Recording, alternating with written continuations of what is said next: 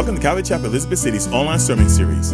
Join us this week for Philippians chapter 4, verses 2 through 9, with Pastor John King. All right, you guys, good morning. We are uh, going to do a couple more messages from the book of Philippians. We'll finish it, uh, Lord willing, next week, and so that we can uh, move right on into Colossians, as we, as Miss Virginia mentioned. Uh, please take advantage of the uh, devotional books, and uh, if we run out, we can order more in plenty of time. So if you really, if you think you want a book for Colossians, it starts in two weeks. Please go back; they're in the box back there. Uh, take one, mark your name, how many you took, and if there's none left, if you showed up late, put your name on the list, and we'll order some more. Just put the amount you would like. But uh, we're kind of, um, I'm on a, a, a, little bit of a, a kick, I guess, is to kind of unify us a little bit better as a church. Not that there's a problem, but today's message is on unity. But anyway, um, but we want to stay connected, and one of the ways that we do stay connected is through the Word of God. And so we're trying to make it more uh, user friendly, if you will. I'm, I'm encouraging you guys to uh, read the passage the week prior for the study that we're going to have. So hopefully this week you read our passage for today, which is going to be Philippians 4, verses 2 through 9. And then next week you can just read the rest of the chapter and, you know, take some notes, pray over it, pray for, uh, for myself as I prepare the message as well. Amen? Amen. All right. So last week, where we left off, um, you know, the race of life has been called a, you know, quote, rat race uh, it's been said many times. It's, rat race, if you look it up, it's defined as an endless, self defeating, or pointless pursuit. The phrase equates humans to rats attempting to earn a reward, such as cheese, in vain. And it may also refer to a competitive struggle to get ahead financially or routinely. The term is commonly associated with an exhausting, repetitive lifestyle that leaves no time for relaxation, or enjoyment. Rat race. Jim Bishop used the term rat race in his book, The Golden Ham, which is a candid biography of Jackie Gleason. That's the title. The term occurs later in a letter that Jackie Gleason wrote to his wife, in which he says, Television is a rat race. And remember this even if you win, you're still a rat. you guys like who know Jackie Gleason. But last week, Paul, he proved to us once again that the Christian life, the life that you and I lead, does not have to be a rat race. We can run with the proper perspective. We can be cautious along the way of false teachers. We can have an eye of expectation towards the eternal promises of eternal life and resurrected bodies. We can live here in a loving way. Go figure. And we can become more like Jesus. How about that? Standing firmly in his will and protection. In fact, the first verse of Philippians chapter 4, he says, Therefore, my beloved and longed for brethren, my joy and crown, so stand fast in the Lord. And he closes that with beloved. Standing fast in the Lord. That's your life. It's not a rat race, or it shouldn't be. Now, today, Paul is going to return to the subject of unity. Apparently, that can be a problem in church. Unity. And in that pursuit, we are also to be joyful in and through all those circumstances. In fact, our kindness towards others draws on the comfort of knowing that the Lord is near, the Lord is present. He will also command us to stop worrying and start praying. And finally, we are to develop the habit of thinking on the things that reflect the character of God. Why? In order to live out this Christian life as we fellowship with the one true God, the God of peace. Amen? Let's look at our passage then that I know you read ahead of time. He says, I implore Euodia and I implore Syntyche, to be of the same mind in the Lord.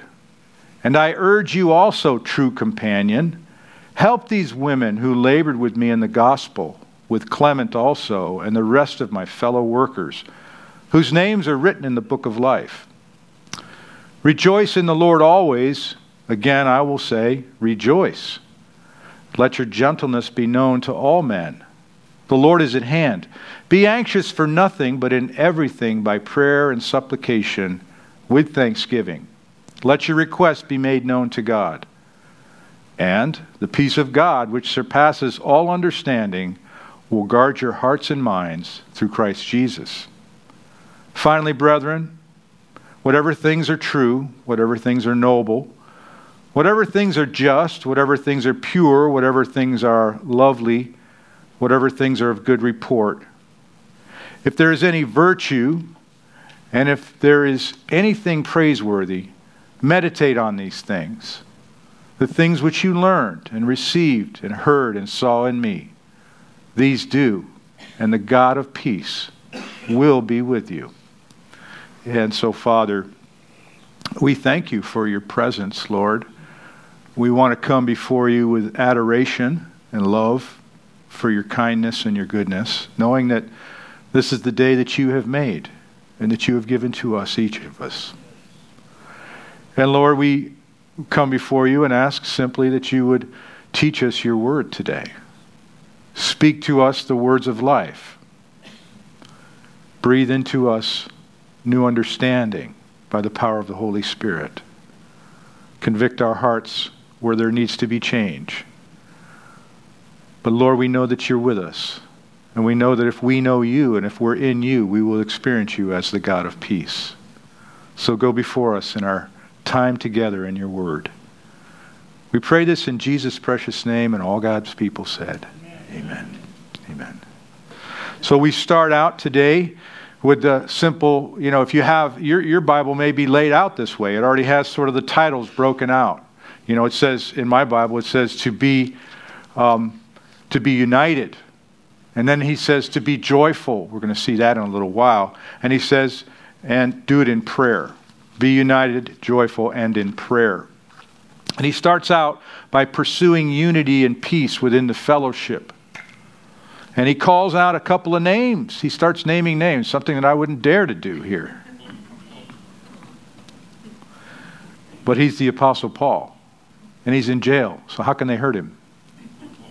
Who can hurt him worse than he's already been hurt? Amen. But here's he says, I implore Euodia and I implore Suntike. Correct, however you want to pronounce it, my friend. And he says, I implore or I admonish and I exhort them to pursue a certain course of conduct. And he says right away, I implore you two women to be of the same mind in the Lord. In other words, to agree, to cherish the same views, to be harmonious, and to be careful with regard to one another. He says to do it in the Lord, our true foundation that we read about just a few minutes ago. Earlier in Philippians, in chapter 1, verse 27, he gave similar. He said, he said for us, he says, remember this let your conduct be worthy of the gospel of Christ, so that whether I come and see you or I am absent, I may hear of your affairs, that you stand fast in one spirit, speaking of unity, with one mind, striving together for the faith of the gospel. Now, obviously, Paul has become aware of some sort of conflict between these two ladies. And he speaks with great concern. He knows that relationship problems can be very stressful, they're very draining. They can serve to distract those involved from their calling in the Lord. Simply put, conflict can take the joy out of every area of your life, as one writer said. You may have heard the, the rhyme. I'd never heard it before, but I found it. I thought this was a good, uh, appropriate thing. The rhyme goes like this To live above with the saints we love. Oh, that will be the glory.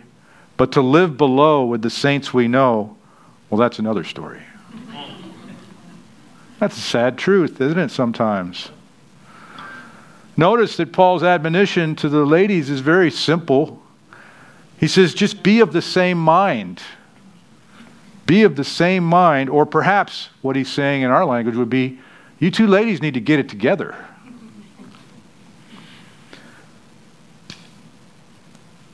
He's not going into details. He's not adding drama, or he's not giving him a long winded speech. But he does, however, make sure that someone at the church helps them to resolve the conflict. He can't go there. And so he says in verse 3 And I urge you also, true companion, help these women who labored with me in the gospel. This true companion or yoke fellow, if you have a King James version, this was a colleague or a partner. This was somebody in the church, unnamed. Uh, some writers think it might be true companion, uh, yoke fellow. The, the Greek word is uh, syzygos. That could actually be his, his real name. And he says to help these women. In other words, assist them. And why? Because, you know, these are the ones that Paul remembers the good things. He remembers that they labored with him in the gospel. And so he's, you know, they were, they were working toward a common goal when Paul was there in Philippi. These ladies are very dear and important to Paul when he established the church in Acts chapter 16. We've read about the history of the church in Philippi.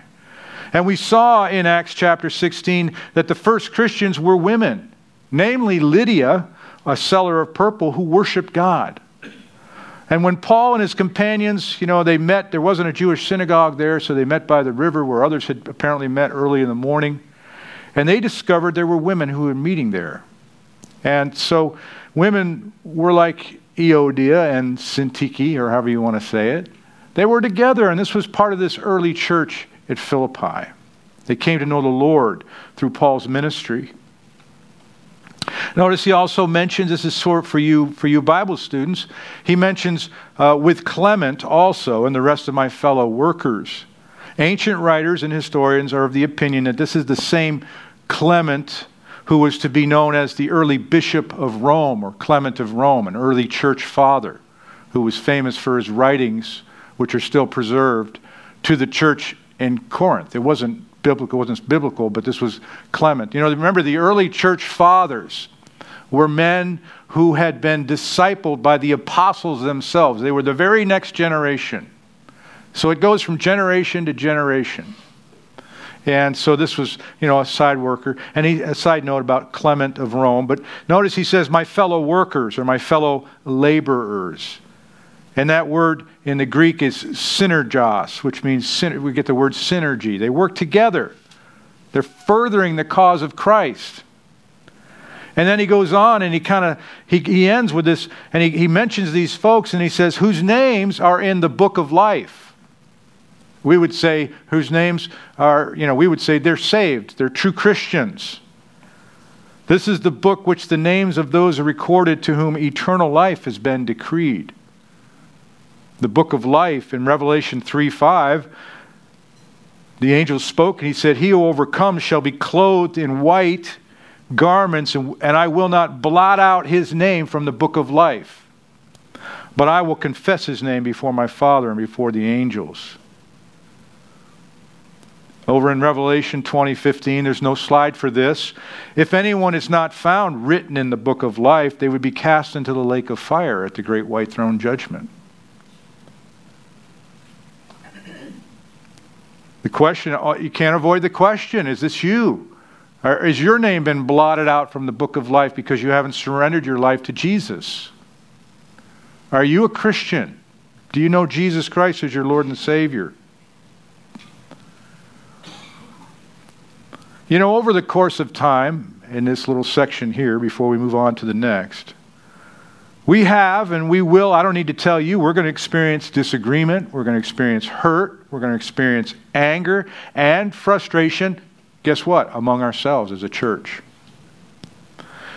And it will sometimes become widely known. And our default position sometimes is to say, well, who is at fault? You know, who, who's causing this problem? What's going on? You know, when we're outside and we hear about some turmoil, we hear about a disagreement or a falling out among a brother and a sister in the fellowship, especially. That can be extremely painful. And that's where you and I need to quickly determine whether we're going to be a part of the problem or part of the solution.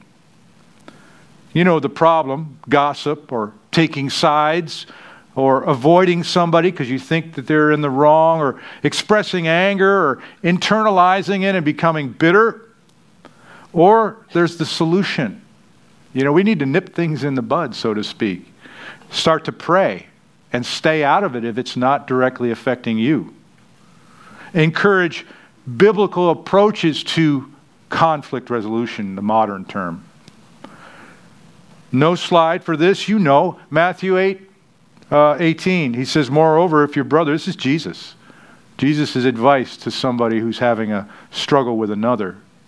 Moreover, if your brother sins against you, go tell him his fault between you and him alone.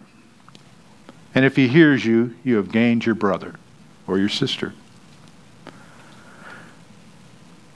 Now, what if the conflict does involve you? You know, we, sometimes we like to look for application on Sundays. And what if it does involve you? Uh, one writer offered three options to consider. You may have heard this before. You're involved in a conflict with somebody, a disagreement. You can compromise, you can concede, or you can just can it all together. What do we mean by that? Compromise means you sort of look for a middle ground approach. Each person concedes something, but neither person has to do all the sacrificing in this situation. No one gets everything, but both get something. Or there's concession. This is where one person does all the sacrificing or giving in. Who does that sound like? Jesus. That sounds like Jesus, doesn't it? One person does all the sacrificing or giving in, but this has to be a free choice. You don't make yourself a martyr. If it's not a free choice, you'll have bitterness and it won't last. So you can compromise, you can concede, or you can can it. You can just say, you know what, let's agree to disagree and put it on the shelf for right now. Those are some ideas, those are suggestions. Paul didn't even go through those great lengths. Perhaps somebody who helped these two women might have done that. You've heard them before, but the Bible gives us clear commands that we're to live out regardless of how things work out. No matter how it works out. In 1 Peter 3, verses 8 and 9, he says to the saints, he says, Finally, all of you be of one mind, having compassion for one another, love as brothers, be tenderhearted, and be courteous, not returning evil for evil or reviling for reviling but on the contrary, blessing, knowing that you were called to this, that you may inherit a blessing. Moving on, we go into our next section. He said to be joyful. First, we, he talks about being united. Now we're talking now, let's moving forward to be joyful. Another command which he repeats with emphasis. Notice he says, Rejoice in the Lord always. Again, I will say, rejoice. He continues to bring forth this glad and cheerfulness. And he says that you were to do it at all times. Remember, this is the epistle of joy. This is Paul's letter to the Philippians. 14 times at least he mentions joyful or joyousness in this letter. And you got to come back to the question, you know, the argument. How can a man who's been under arrest for the past four years say to rejoice? He didn't know whether he'd be released or be executed. And yet he repeats this command. Why? Because Paul had learned through his many trials that God was in control and that he had a good purpose for whatever he was going to face in this life. Here's a simple exercise. I'm sure you've all heard of this one. Take a white sheet of paper. We don't have that. I'm not passing them out today. Take a white sheet of paper, blank, and then when you look at the paper, place a dot in the middle of it. Now, what do you see? You see the dot, but what do you see on the rest of the paper? You see, the dot represents your problems, but the white space, your blessings. Our problem is that the moment one black spot appears in our lives, we fix our attention on it and we fail to focus on all the good things in our lives. I knew a, a guy I used to work with, a, a colleague of mine, And you would see him and you you do the typical greeting, how's it going? You know, and most people are like, ah, it's going great. Uh, but he would always answer. He goes, you'd ask him the question, hey, good morning, how's it going? He'd say, better than I deserve.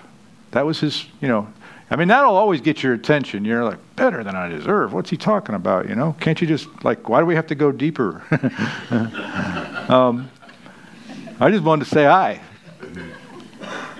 But our problem, oh, you know, instead of this ho hum or so answer, now you might object. You could say, well, at least, you know, I'm being honest. There's a lot, there's a lot of us, we like to be honest. And I hear you. But may I suggest that, first of all, Paul is not saying that you rejoice in your problems. No, he's saying rejoice in the Lord, despite the present hardship. And second, we can rejoice today, and this is so important. We can rejoice every single day of every moment of every day. You think, well, that's, that doesn't happen. Yeah, that's going to be in heaven, but we can. Why? Because the Lord made the day. Did you make the day? No, He made the day. So you can rejoice in Him. Psalm 118 24 says, This is the day the Lord has made. We will rejoice and be glad in it. You got to tell yourself that sometimes, don't you? Another command in verse 5, he says, reveal, he's talking about revealing kindness and gentleness to all men. You know, let it out. Let the kindness come out. Reveal it. Let your gentleness be known to all men. The Lord is at hand. This gentleness, you know, maybe that's not something a, a macho guy like me likes to talk about. I know there's none of you out there like that. But it means to be equitable, it means to be fair, it needs to be mild, it means to be gentle. But I like this definition sweet reasonableness. Sweet reasonableness. You know, and he's saying, reveal that to others. Get past yourself. Let it be known to all men in every way and on every side, if possible. In other words, lighten up, chill out. Why? Because of the comfort that you should have from the Lord's presence. And he says, this he says the Lord is at hand. That's why you need to be gentle because God is right there with you. He's in your life right there. And it's also we sang that song, you know, come Lord Jesus come. His return could be at any moment. We don't know. And so we should be comforted by the Lord's presence. We should be comforted by the Lord's return. And we should also be cautious. Let's do a little self examination here. I, I question, I, my question to you is on average, because nobody's perfect, on average, what are you and I most widely known for? Just write that in your notes, put that in your mind. What are you and I most widely known for on average? Is it my kindness or my gentleness? Or is it my strong opinion on every single subject? Even when nobody's asking. You see, we have that disease. Everybody, I hear you chuckling. You better be laughing at yourself. Because we have this problem in our world today. You know, you used to have to buy encyclopedias from the guy that would come knock on your door and sell you the encyclopedias. Remember him? And that's where all the knowledge was, right? After you paid your monthly fee for two years, you got all those those encyclopedias, or you went off to college and you got smart, supposedly. Well, now we're super smart all the time, every time, all, at any at any given time, because we can look up everything right now, can't we? We have access to every subject we can think of. And therefore, we think, I think sometimes I have a right to give my opinion on them too. Now, there's an exhaustive number of subjects. So think about how you not only wear yourself out, but you wear out others. When we always express our opinion. I'm speaking to myself, folks. What do you want to be known for? Maybe you're known for anger or bitterness or constant worry Paul offers us a cure. We're going to go into that, and that's called prayer. Psalm 145 18. I remember, the Lord is near to all who call upon him, to all who call upon him in truth. So he said, first of all, be united. Then we talked about what we just talked about, being joyful. And now he says, be in prayer. In other words, stop worrying and start praying. Verse 6, he says, to be anxious for nothing, but in everything by prayer and supplication. In other words, give your tomorrow back to God, who knows it. You have enough for today. Anxious, to be troubled by cares. Tommy Heigl wrote an interesting thought. He said, Stress causes us to do some very strange things. This week, I read about a woman who shared with her friend, My husband brought me a mood ring the other day, and when I'm in a good mood, it turns green. When I'm in a bad mood, it leaves a red mark on his forehead.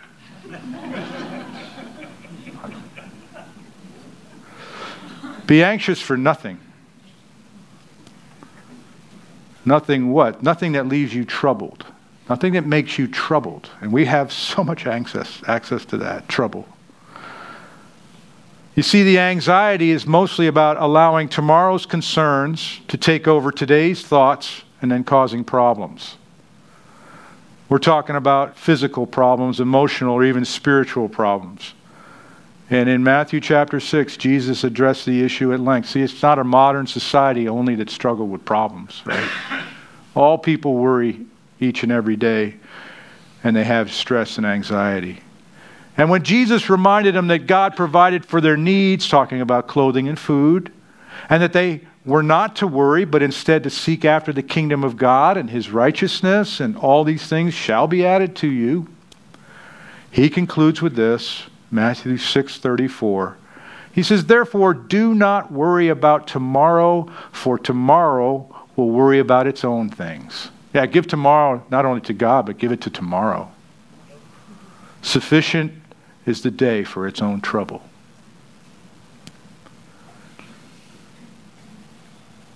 So he's saying, don't worry, but do something else. How about this? Start praying. Start praying. And he, he does it through what you could see here when you read it. It's three steps. He says to pray with supplication and with thanksgiving. To pray with to pray to pray with supplication and with, excuse me, thanksgiving.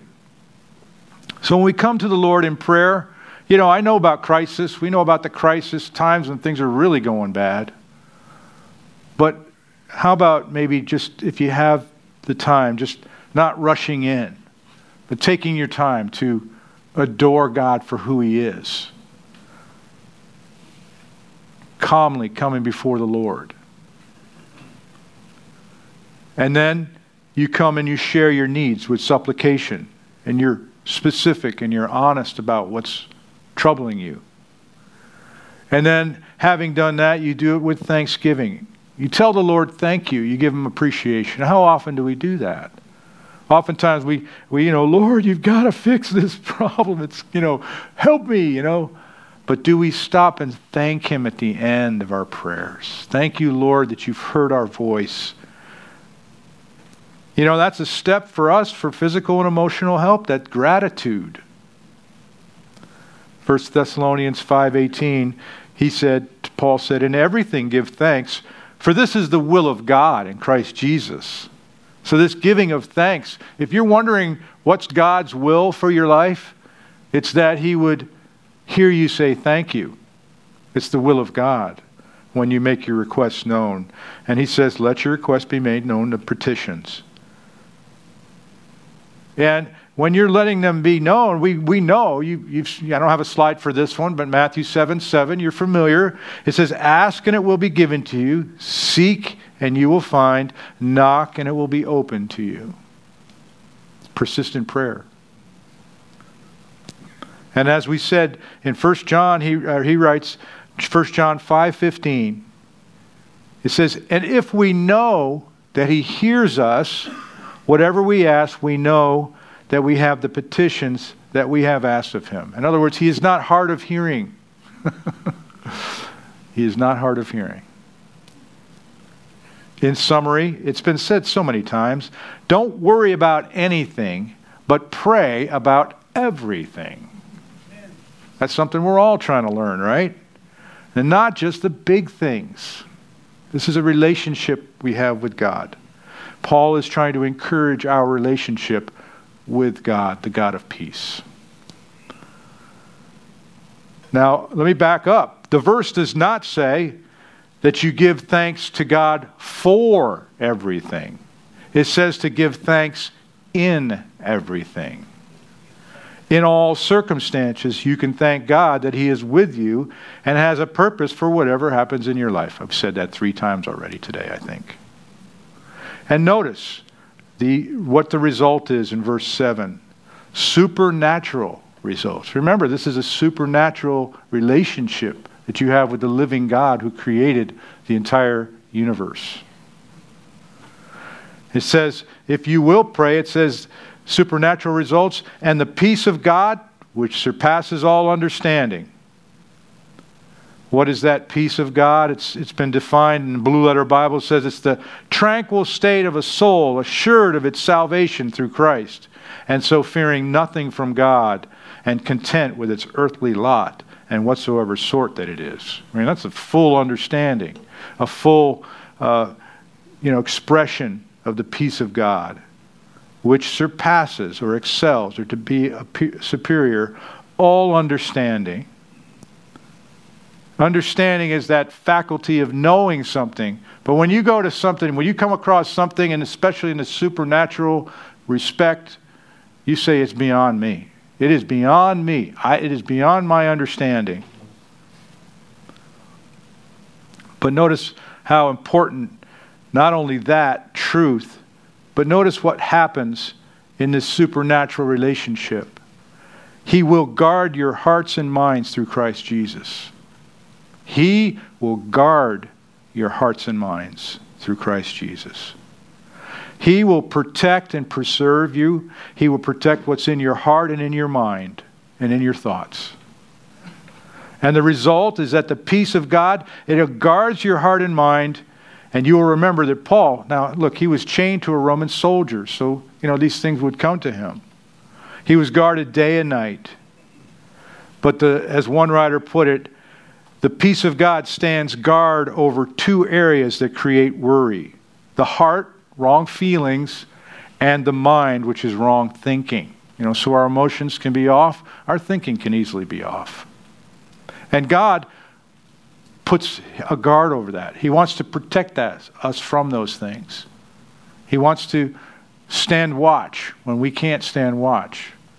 He wants to be in our hardest moments when all we can do is groan or cry out to the Lord. He wants to stand guard over your heart and your mind. Will you let Him? Will you let Him? Guard your hearts and minds through who? Christ Jesus. Isaiah 26 3. Speaking of God, the prophet said, You will keep him in perfect peace, whose mind is stayed on you because he trusts in you. Do you trust in the Lord to guard your heart and mind? Or are you still running that rat race? Are you still letting that worry overcome you?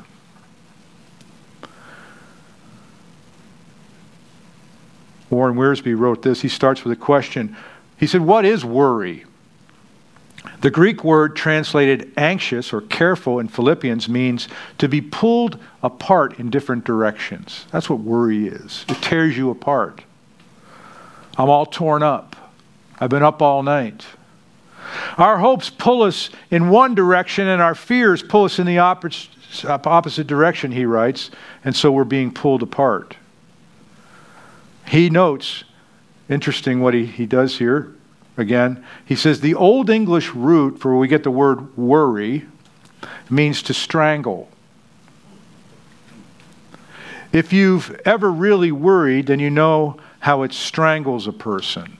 You know, you can be so bound up in fear and worry that you're incapable of functioning. In fact, worry has definite, definite physical consequences. We get headaches, we get neck pains, we have ulcers, even back pains. Worry affects our thinking, our digestion, and even our coordination.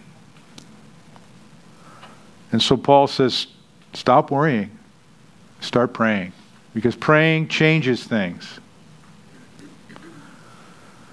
We talked earlier about the two ladies who were at odds, and Paul was urging them to reconcile and others to help it make it happen. And let me say to the ladies and the gentlemen here at this church, your prayer meetings and the private prayers that you have, if you can't attend a prayer meeting that you have on behalf of the church, it's what I believe keeps us a healthy and unified church. It's not my preaching, it's not it's your time in prayer. Even if you're praying right now, you know, for me, thank you if you are. It's your prayer to God. If my communication is even coming across, you know, incoherent, it's because God and because of your prayers. And we talked earlier uh, this morning in, about prodigals. I'm not going to name mention a name, but there was somebody who lifted up a prodigal. And we were reminded again do not stop praying for your prodigals. Don't. Because someday they may come to you and say, Thank you for praying for me. Don't stop praying, folks. Finally, we close with the last two verses where Paul says, you know, having laid all this out, being in unity, being, you know, together, um, being in prayer, being joyful. He says, now, let that change your thinking. Remember, we have to change our thinking so God can change our hearts. And so, think right, do right, you know, meditate on the character of the right things, meditate on what's right. He gives us a list. You may recall from the book of Corinthians, Second Corinthians, Paul told the church, he says, You're to bring every thought into captivity to the obedience of Christ. And here he, gives, he lays out some tools with which to do so. He says, Finally, brethren, whatever things are true, things that are unconcealed, things that are factual, things that confirm to reality. You know, it's been said many times over 90% of the things that people worry about are either imaginary, they never happened, or they involve something that you couldn't have changed anyway. He says, whatever things are true, whatever things are noble, these words are sort of self self defining, whatever is honorable, what is just, what is right, what is pure, from every fault, what is lovely, what is acceptable and pleasing to God, what is of good report, things spoken in a kind spirit and goodwill towards others. If there's any virtue, he says, any moral excellence, and if there's anything praiseworthy, commendation, not condemnation, he said, meditate on these things. Meditate on these things. Take into account, weigh them. You've heard this quote, probably. I, have never said it, but I've heard it many times. Sow a thought, reap an action. Sow an action, reap a habit. Sow a habit, reap a character. Sow a character, reap a destiny. It's important how we think. And it's important to consider the things that we dwell upon most of the time. Now, the best source for these things is, of course, the Word of God. It's the Word of God that gives us that. It's why we're trying to be encouraged to come together in the reading of Scripture and preparing ourselves to come on Sunday. No slide. Psalm 19, 7 through 9. It says, the law, the law of the Lord is perfect. These are the things. This is how David counts the Word of God. The law of the Lord is perfect, converting the soul. The testimony of the Lord is sure, making wise, wise the simple. The statutes of the Lord are right, rejoicing the heart. The commandment of the Lord is pure, enlightening the eyes.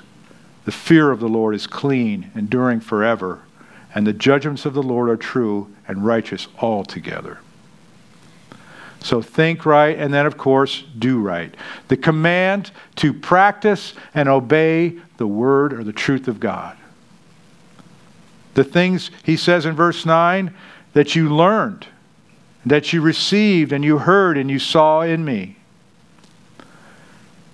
Paul's description for right living learn the Word of God, receive the Word of God, hear it, and do it. That's the reason why I'm encouraging us again to read ahead. Sort of priming the pump for what you've learned today. Then you come back and you receive the Word of God, you hear the Word of God, and now we go out and we do it. And what's the result? He says, These do, and God of peace will be with you. Amen. The God of peace. Jesus said in John 14, 27, Peace I leave with you, my peace I give to you. Not as the world gives, do I give it to you. Let not your heart be troubled, neither let it be afraid. This is a good place to ask yourself, what am I taking in? You know, what's, what's my habit? What do I watch just before I go to bed at night? Because what I put in my mind before I go to sleep at night is going to haunt me the whole night, whether I know it or not.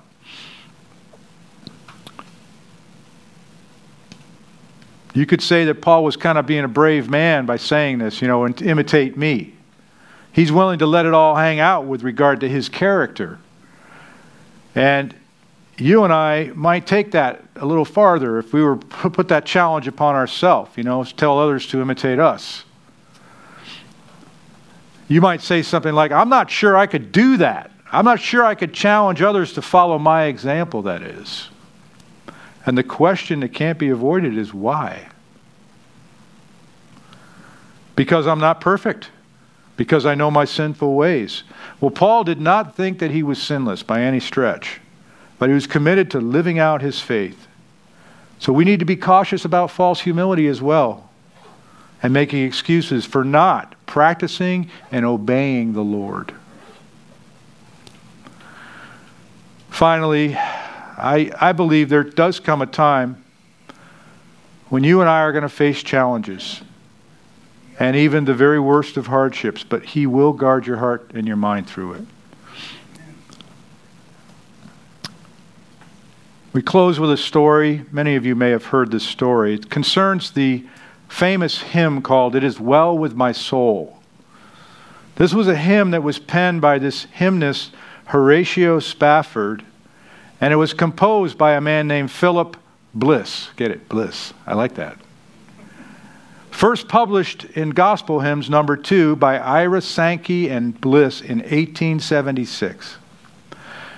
It is possibly the most influential and enduring in this man Bliss's repertoire and is often taken as a model, appearing in hymnals in a wide variety of Christian fellowships.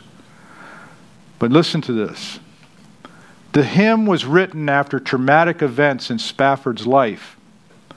The first two were the death of his four year old son in the Great Chicago Fire in 1871, which ruined him financially.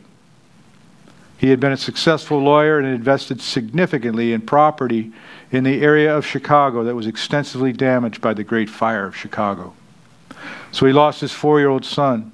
He lost his, his business wealth. His business interests were further, further hit by an economic downturn, downturn in 1873, and at which time he had planned to travel to England with his family on the ship, the SS Villa du Havre, to help this evangelist, D.L. Moody, with his upcoming evangelistic campaigns.